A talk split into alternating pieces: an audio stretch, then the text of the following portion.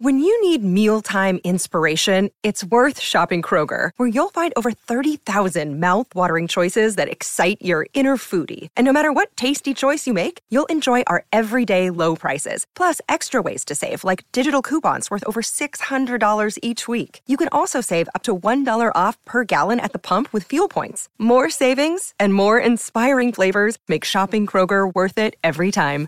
Kroger, fresh for everyone. Fuel restrictions apply. Here's some tips for maintaining your Trex deck. Um, occasionally wash it with some soapy water or a pressure cleaner. Trex composite decking is low maintenance and won't fade, splinter, or warp. Trex, the world's number one decking brand. Hey, zero four double nine seven three six seven three six to get involved. It is the uh, Betfair Edge Show right around Australia. Tommy Haylock, Cam Luke.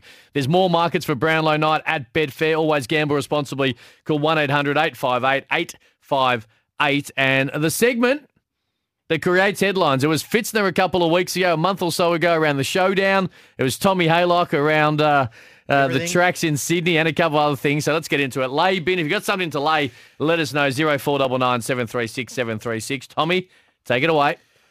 Oh, can I put something on the backboard to start off with? Here sit, we go. Sit and just start with some positivity for yeah, a change. I like it. it's kind of a negative and Yeah. a positive. Sit there Friday night and Bryn, um, Bryn, Brian Myers had a kicked it down the full, I Mm-hmm. believe, and someone just yelled out, "Get a real name, Brian." I enjoyed that. That was that was good. So you're backing a negative connotation and a verbal whack of a player who may have played his best game in the It AFL in a prelim. It was good. But I grant that. I, I do like, I do like when you are at sporting events and people are creative outside of yes. It's the humour's yeah. good. I, I also like free kick, first bounce, and someone stands up and says, "Been doing it all day." Mm. That's always a good one.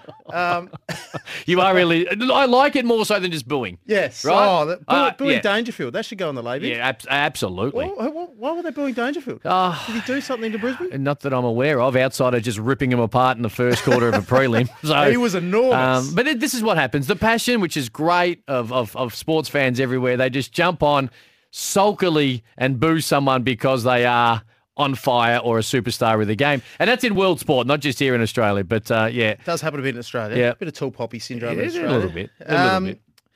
I sat down at half time of the footy, had some scones, um, and all the ones with raisins still left there at the end of the night. Hmm. So scones with raisins. Yeah, I'm with you with that. That that goes in the lab. I'm not a big raisin guy at all, so Oh, raisins in anything. Is like, anyone?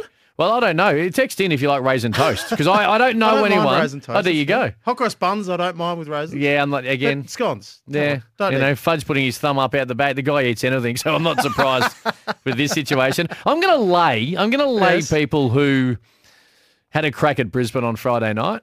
Uh, I look Brisbane. I have put my hand up all year and said I don't think they can win the flag, but I thought their finals were outstanding. They beat Richmond, of course, in that ripping contest. They were incredible last week at the MCG, a place they've had a lot of trouble playing good footy at. They were really good. They just got to the end of their run against a team who are on a mission. And it started, if you're lucky enough to be at the MCG, which I was on Friday night, when Danger goes back with the flight almost in the first two minutes and kicks one from 40 out. And the whole thing just erupted. Yeah, From mm. there, you kind of felt so. For people who are who are giving a bit of a crack to Brisbane, and I understand we're disappointed because you want to get to a prelim and have one like we seen yesterday. But I'm going to half give a pat on the back to Brisbane because uh, I thought their finals were really good. Disappointing, but they lost to the, uh, I'm assuming, you'll get to it later, uh, the out and out premiership favourite right now in Geelong. So, you know, you can't have it all ways. So I'm going to give a They've a lay good to the people whacking Brisbane because I thought they were okay. Yeah, there's a few people. There's someone just uh, Yep. tweeted in saying or messaged in, "Morning, Tom and Cam. You can chuck the Brisbane Lions forward line in the bin, please." and Jack Fagan in the bin for allowing Tom Stew- Stewart to roam around all on his own. Um, Geelong's half back line absolutely dominated that first half. They were fantastic. And, Yes. and they were playing loose behind the ball and structure up, which is what they do Mm-hmm. regularly, Cam. But yeah, they just got outplayed and outcoached. I thought early. Probably correct. Uh, You can half. Hipwood and Daniher have to stand up next year for this team to have a legitimate. And if you look at, you know, Hawkins and Cameron, Hawkins didn't exactly kick all that accurately, but, you know, he's Yep. a superstar. Cameron likewise. Their, their midfield got bullied again when they've lost some of these big games, and that's been their concern. And if you look at last week when they ran over Melbourne, they got on top of a very, very good midfield. It's very hard for your key forwards to dominate when you're getting belted in the middle of the ground for obvious reasons. But I will say this Hipwood coming off an ACL and Joe Daniher, it feels like his shoulder's been stuck together with sticky tape for the second half of the year. So they, they get half a pa- half a pass, but they do need to stand up and do what they are meant to do. Daniher's on a huge amount of cash. Eric Hipwood has at different times threatened to take this game apart. Yep. So I think 2023 is a huge, huge year for the Brisbane forward lines, but I can understand why there is some disappointment in them. Can I ask you a question while we're running with the lay bin? Yeah. Merrett's comments in the media about um, a certain coach, James Hird. Mm-hmm. What did you make of him? I, as in the comments or Oh, why they the were whole reported. Situation, because I'm putting the whole situation Yeah. in the lay bin. So right? Zach Merrett's well within his rights to talk internally to the Essendon Football Club and have that type of idea. And I, I 100% get that. He's one of their senior players. He has been on the record in the past of saying, I'm not ready the year before. I'm not signing on the dotted line. I want to know where this club's going. And they pitched and all the rest of it. And then he signed and he stayed. He's committed to making that football club better. I'm not huge, and I have no idea how it played out. I'm not 100% against the uh, uh, over the function.